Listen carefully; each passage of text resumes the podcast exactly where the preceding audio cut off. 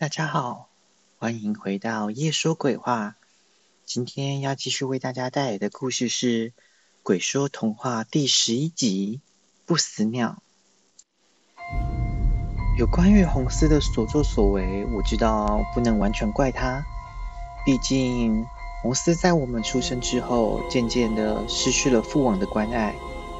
然而，因为他的贪婪，他杀害了那个穿着红舞鞋的女孩。等我知道这个故事时，是我成年前不久。不过，相较于红丝，我们现在该来听听下一个故事了。在我众多的姐姐之中，二姐是最聪明的一个。她从小就热爱读书，什么书她都读，也因此她可以有许多不同于我们的想法。我是那么的崇拜她。不过现在一切都不一样了。我想，我们还是让他自己说说，他都做了什么事情比较合适。在我们的城堡里，我们有整个王国最大的藏书阁。我可以一整天都待在那藏书阁里。从我识字之后没多久，我几乎读完了藏书阁里的每一本书。藏书阁里的书都太过于简单，对我而言，那些书不过就像是童话一样。为了寻找我没看过的书，我偶尔会离开城堡，到各地的村子里。看看我是不是会在这个王国的某个角落找到那些我从没听过的书。在书中记载着一种神奇的生物，一种全身闪耀着橘色火焰的生物。他们在火焰中死去，也在火焰中重生。那天，当我为了寻找新的故事而出城时，我在王国东南方的一个小镇内遇到了那群人们。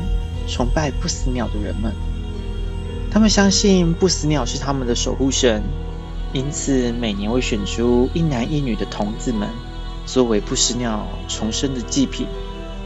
我不懂为何人们会相信这种传说。人们除了念书之外，也应该要有分辨是非的能力，不是吗？或许这是人类自我淘汰的机制之一。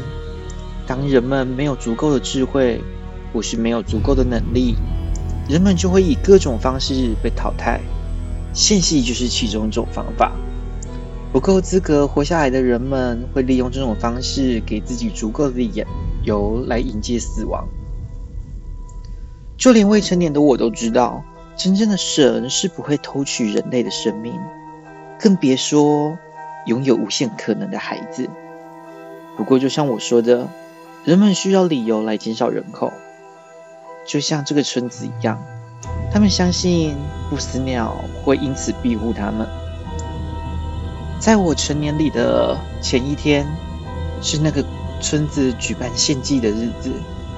身为公主的我，穿着美丽的橘色礼服。时间越接近祭典，我的内心越感到兴奋。究竟是怎样的生物，可以让整个村子的人们相信？透过每年杀死两个孩子，就能换取下一年的平静。当太阳升到村子的正上方时，从太阳的方向出现了一只橘色的鸟，它的羽翼仿佛正在燃烧一般，它的双眼犹如红宝石一样的闪亮，它的叫声犹如红鹰，它深深的吸引了我。我在书中看过这种生物。他在火焰中死去，再一次的从火焰中重生。人们将一双孩子送上墓堆，人们点燃他们脚下的火苗。我亲眼看着他们在火焰中平静的脸，孩子们没有露出惊恐的表情，孩子们的眼神是如此的坚决。接着，那只鸟降落在火堆之中，我看见他们在火堆中。和孩子们一起化作灰烬。就在那只鸟准备从灰烬中重生时，我打乱了那神圣的仪式。我想要独占那神圣的生物。在它从灰灰烬中重生时，我扑灭了那熊熊的烈火。我听见村民的哭喊声，我感觉到村民们的不安，但这些都不足以削弱我独占它的欲望。只有像我这样高雅的公主，才配和将神圣的生物并肩而立。我收集好他的灰烬，并将他的灰烬带回城堡中。当我回到城堡中时，太阳还没有完全西落，天空被夕阳染成美丽的橘色，这是我一天之中最爱的时刻之一。当我回到房间，准备好欣赏太阳西下时，我在床边发现了一本发着橘色光芒的书。我好奇的翻阅着那本橘色的书，并且因为太忘我，以至于我没有注意到时间。当我再次意识到时间的流逝的时候，天已经黑了。我读到橘书的最后一章，书中写着：有一种全身覆盖着火焰的鸟。会在夏至的时候回到他出生的地方进行重生。如果他能够顺利重生，那接下来的一年，他所经之处都会丰衣足食；如果没有的话，他将会化作死亡的化身，所经之处尽是伤亡。我看着那装着神鸟灰烬的瓶子，我记得我将它带回来的时候，灰烬还有着亮眼的橘色。然而，失去阳光的照射，那些灰烬已经呈现死亡的黑色。看来早上看见的神鸟，也配不上我如此高贵的公主。我随手将瓶子丢在花园之中。我还得为了明天的成年礼而做好准备。和红丝一样，成年礼的早上，我长出了长长的橘色的头发，同时我也得到了我的能力。现在我可以随心所欲的前往我想去的地方，去找到足以匹配我的宠物。顺带一提，我真心的不认为那些死在花园内的人是我的错。你们都在私下说着是我造成的，但我从没杀死过火凤凰，更别说让它成为不死鸟了。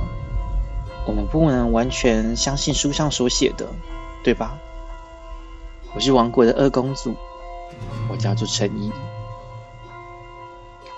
一直到我找到我能力之前，我都不愿意承认，是我的姐姐放出那个带来死亡的魔物，是我的姐姐让这个世界上有这么多的悲伤。